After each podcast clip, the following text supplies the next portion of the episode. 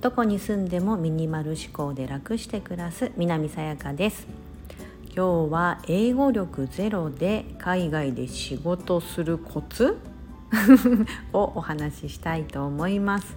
昨日ですねぶっちゃけどうなの海外生活というシンガポール編でですね3年間あの私も仕事してましたっていうお話をしたんですがあのそれに対して、えっと、レターいただきましてありがとうございます。えっと、サリーさんという方からえー、っとですね私もアジアの人たちとミーティングなどがあるのですがいつもアジアの強いアジア人のその強い英語に四苦八苦していますと。シングリッシュやインドアクセント英語なまりなどどんな感じで対応されてたかお聞きしたいですというレターいただきました。ありがとうございます。私なりの経験からのあのご回答で大変恐縮なのですが、えー、とちょっとお伝えできればと思っています。まずですねあの仕事で3年間行ってましたが上の子が4歳下の子が2歳っていうですねまだまだ手のかかる本当ドタバタな時期に行ったんですシンガポール。で3年間行ってすぐ、えー、1ヶ月ぐらいか後からな？1ヶ月後ぐらいから働き始めましたが英語力はですねあの、まあ、夫の仕事がメインで行ったので私はですねサブというかおまけで行ったぐらいな感じなので別にその英語ができるから海外で仕事をしたとかそういったことで行ったわけではなく本当に中学英語って言ったらいいんですか？アラフォーあたりの皆さんだとですね中学校からですよね英語習い始めたの。私もですけど今の子ってね小学校からやってると思うんですが中学1年生から「I have a pen」から始まり そこからえーと、高校の時はほとんどやってなかったんじゃないか。高校生とかやってましたけど高校生とかなんか大学の時ってあんまり勉強してなかったので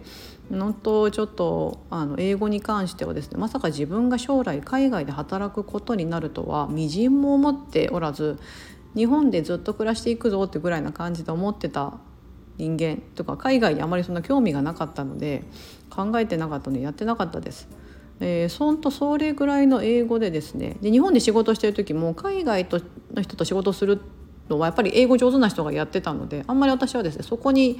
立ち会うことはあったとしても私がベラベラ何かしなきゃってことはなかったので結構のんきに構えてたんですがあの、まあ、働ける機会をいただけるってことでチャレンジしたかったので私もじゃあよろしくお願いしますってことで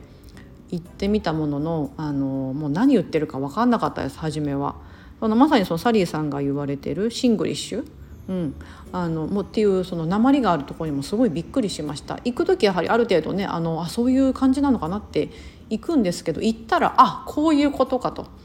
ただでさえ英語が分かんないけどなおさら分からないみたいなところがありましたあの使ってる言葉もですねちょっと違ったりあの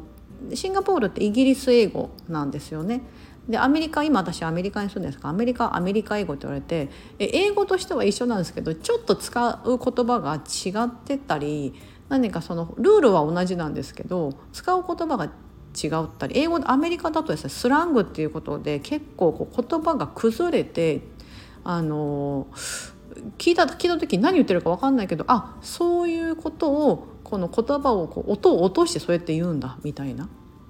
うん、あのいうふうにこう感じる、まあ、そうそういった英語がたくさんあるのでいろんなことをやっぱりこうもう言って覚えたって感じです。シングリッシュもそうですね。あのもう言って聞いてふんふんってで毎回同じようなこと聞くとあそのことかみたいなで特に仕事してるとですねあの日本のやってた仕事をシンガポールでも同じような感じ延長線上のような感じで私はやることができたので経験と知識があったんですね。なのでそこであのその知識と経験をフル活用して今起きている問題はきっとこれだからこの子はこれを言いたいんだみたいな風な感じで英語を解釈してやってました。なのであのそれでちょっと、まあ、3年間なんとか持ちこたえてあのできたのかなというのはあります。でシングリッシュとかその後インドの方が訛りがあるってこうサリさんも言ってますがこうルルルルみたいなこう巻き舌風っていうんですか？インドインドの方が話すあのタミル語とかああいった言葉がありますけどこうウルルルルみたいな感じで結構こう、ま、た巻き舌風な感じの英語です。でチャイニーズ中国の方が使う英語って簡易、えーと、中国語ってあるような感じで結構英語で話してても簡単な英語というか時系列をあまりこう気にしないあの過去とか未来とかをあまり気にせずバーって話してたりとか、うん、しますし、あのー、子供あなんだろう子供じゃないあの若者が使うあのシンガポールの若者が使うような、うん、あのちょっとおもかわいい面白い英語があったりします。でシンガポール独特マレーシアとかからもそうなのかな最後に「ラー」がつくんですね。あの大阪弁で私大阪出身なんですけど大阪弁で「なんとかなんとかやんな」みたいなってことがシンガポールでは「ラ」なんとかなんとか「ラ」みたいな感じで言うとかあと最後になんとか「right」ってなんかあのえっ、ー、となんだろうな「right」ってなんとかだよね。日本語で簡単に言うと「なんとかだよね」っていう言葉が「あの right」そうあの RIGHT ですよね「right」っていう言葉でみんな話してたりします。うん。そうシングリッシュのあの訛りは本当独特ですよね。ちょっとこう手をパンパンパンって叩くようなこう威勢のいい英語みたいな感じでちょっと感じてました。ちょっと中ちょっと中国語の鉛中国語っぽいその英語って言ったらいいんですかねあのシンガポールは中国語と英語の2言語を必ず小さい時からそこにもし現地に住んでたらやるので、うん、その2つがこううまく組み合わさったというかそういったのでイントネーションが出来上がったんだろうかなっていう感じの感じますだから中国の人からしたらすごく聞きやすい英語だと思いますし私も行ってあのこれ23ヶ月したら慣れるんですよね。うん、そっちの英語の方が逆に聞き取りやすくなってくるというかあの本当のこうネイティブの人がこう、ね、喋るようなこうあの感じの英語は逆に「ええなんて言った？今なんかこもってて分かんなかったな」みたいな感じでなるなりましたね。うんうんうん。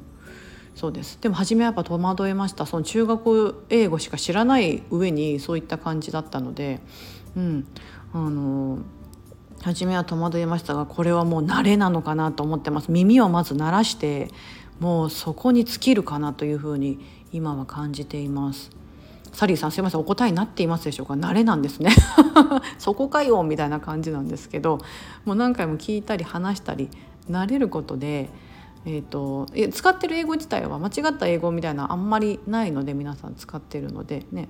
あのそこかなと思ってますでもシンガポールの良かったところはアメリカもそうかもしれませんが別にみんなが英語しか喋れないわけじゃみんなが多言語喋るんですよね。あのマレーシアの子はマレー語が母国語で English が第二英語あの第二言語なんですよね。私たち日本人が日本語が母国語で英語を学んで第二言語にしましたみたいなそういった感じで第二言語同士で喋ってることがすごく多いのであのちゃんとした英語あのを言わなくてもニュアンスで分かってくれたりとか分かろうとしてくれるところが本当ありがたかったです。